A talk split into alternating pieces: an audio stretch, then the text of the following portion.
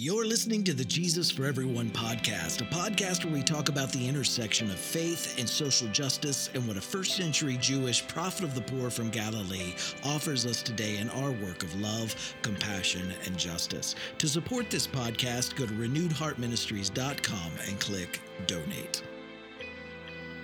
There's enough manna for everyone. It belongs to, to all of us as a gift. Stop standing in the way of others thriving and believe that your own thriving is dependent on theirs.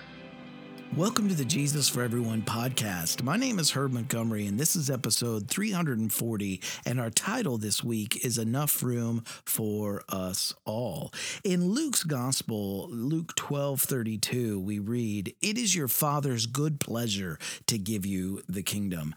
In Luke, Jesus says these words to those who are afraid of, of giving up their privilege. They're afraid that working toward a more just world will cause them to go without out. They've put their trust in hoarded means of survival, means that have been gathered or hoarded at the expense of others' ability to survive and thrive. A few years back, two of my children sat at the breakfast table one morning before heading off to school, and my daughter, my eldest daughter, she tried to correct something her younger brother was doing, and he was not having any of it. What began as correction quickly escalated to resistance and a near verbal war. It was too early in the morning for these shenanigans for my wife, so so Crystal broke in and she first addressed our daughter at the top of her voice. She said, "You are not his mother, I am. If you have a problem with something he's doing, you bring it to me and let me deal with it. Now apologize to him." And then Crystal spoke to our son, This is your sister. And although she was overstepping her place as your sister, she's still your sister. And the words you said to her were unkind. You apologize to her now. And, and both ended up giving uh, reluctant apologies. This is an ancient narrative within many cultures. At the very beginning of the Hebrew scriptures, there's a conflict between two siblings, and that conflict ends in murder. Some scholars understand the story of Cain and Abel to represent the conflict between the settled agriculture communities and the nomadic shepherding communities of that time. This is a story of the beginnings of early early land disputes, disputes over resources and, and possibly resources being hoarded and needed for, for everyone to survive and thrive. Abel, remember in the story, was a keeper of sheep. Cain was a tiller of the ground. Ancient wars between the stationary tillers of the soil and the nomadic livestock herders, it marked the transition from that hunter gathering stage age to the agrarian society. And, think of the, the older sibling and the younger sibling dynamic in every family. Then add to this a narrative where the older is the oppressive landowner and the younger is the nomadic uh, uh, herder. Imagine tillers of the soil being the, the dominant group and the herders being the hated and the marginalized. Uh, put those glasses on and then go reread the story uh, of those two brothers. In Genesis 4 3 through 5, we read In the course of time, Cain brought to the Lord an offering of the fruit of the ground, and Abel, for his part, brought the firstlings of his flock, their fat portions. And the Lord had regard for Abel and his his offering, but for Cain and his offering, he had no regard. As in the crucifixion and the resurrection narrative that we've been discussing over the last few weeks, though oppressors often claim that God is on our side. Uh, the God of this Genesis story shows regard for the victim of systemic injustice. It says, So Cain was very angry. Cain said to his brother Abel, Let us go out into the field. And when they were in the field, Cain rose up against his brother Abel and killed him.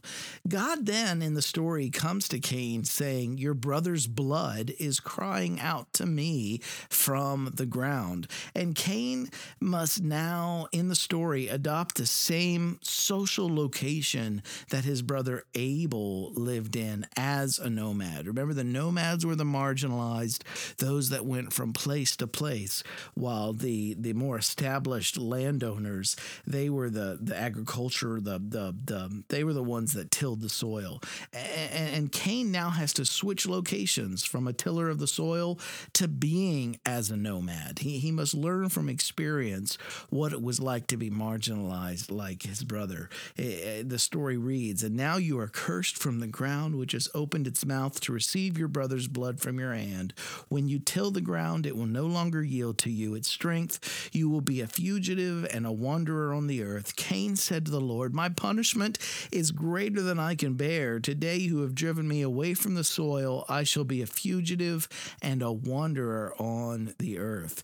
In Luke 12, which is where we started, Luke 12 32, there's a similar lesson for the Cains in the society that Jesus lived in. It culminates in Jesus assuring those who have more than they could possibly need, those that were afraid to let go and, and share it with the poor. He assures them, It is your Father's good pleasure to give you the kingdom. In that chapter, a brother asked Jesus to be his uh, arbiter and divide up an inheritance between him and his other brother. Jesus then tells a radical story that reveals that this squabble between brothers was just another repetition of history. Cain was about to kill Abel once again. Jesus contrasts those historic human social arrangement, arrangements with the, the path of justice that he was calling his listeners to embrace. Jesus' gospel was of a world not of scarcity and anxiety and accumulation and territorialism and violence.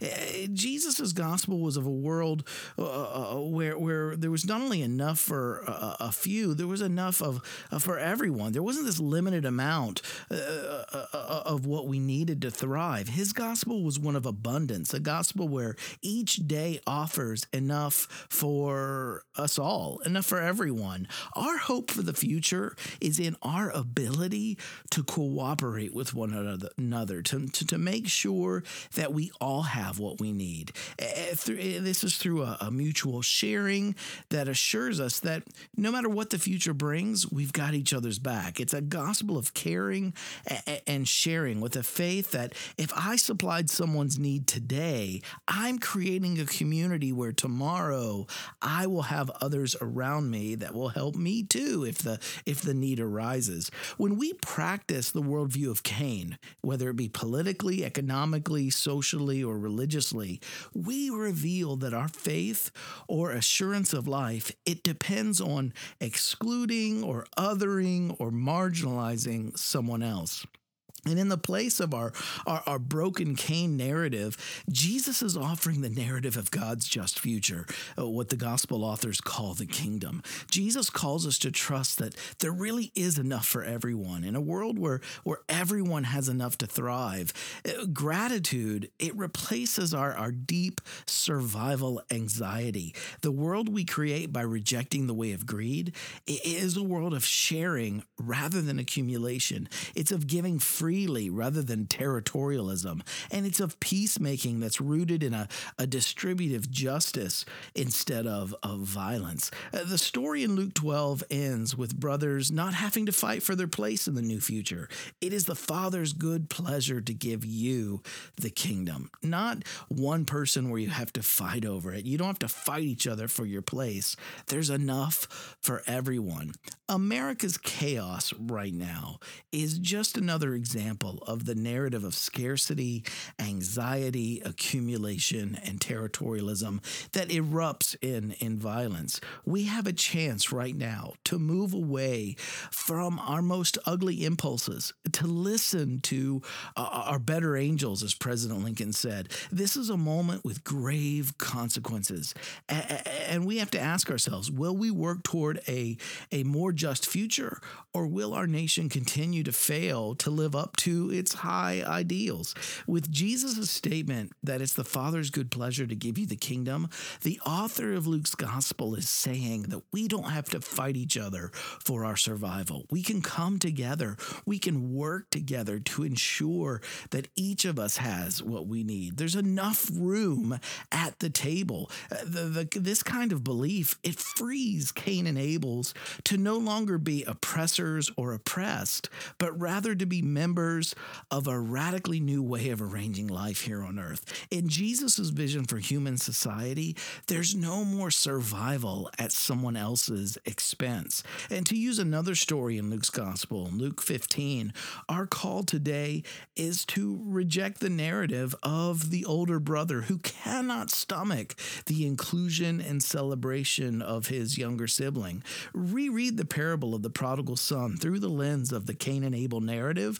Luke's Jesus over and over again is whispering to us that if any are left out at last, it won't be because they could not achieve some privilege for themselves. Instead, it'll be because they could not accept the inclusion of someone else that they thought should be excluded. E- embracing the the other as a child of God too, as a fellow bearer of the image of the divine, it transforms all of us into the kind of people that can create a new world. We can bend the arc of the universe toward justice, but none of us can do it without transformation. And if this causes Cain like responses inside your heart, I encourage you to spend more time quietly contemplating this week's passage in its context in Luke 12. We are all siblings. We are part, all of us, of the same human family, all children of the same divine parents.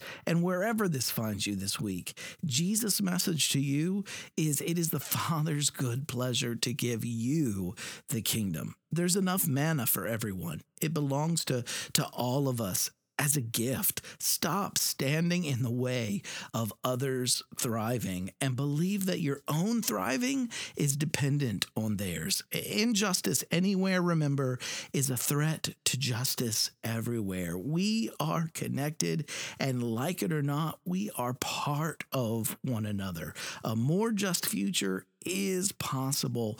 And right now is our moment to choose to move toward it. Heart group application this week.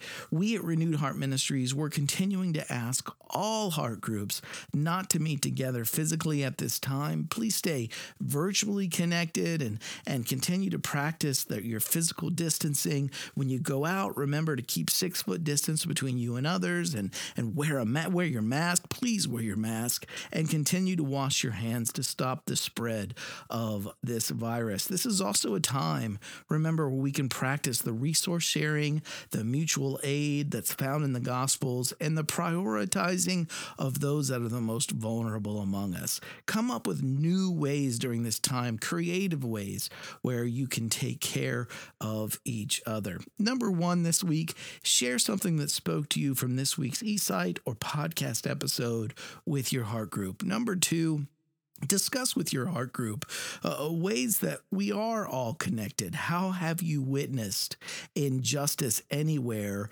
uh, being a threat to justice everywhere? And number three, what can you do this week, big or small, to continue setting in motion the work of shaping our world into a safe, just, compassionate home for everyone. Discuss this with your group, then pick something from the discussion and begin putting it into practice. Thanks for checking in with us today. Thank you for listening right where you are. Keep living in love, choosing compassion, taking action, and working toward justice. I love each one of you dearly. I'll see you next week.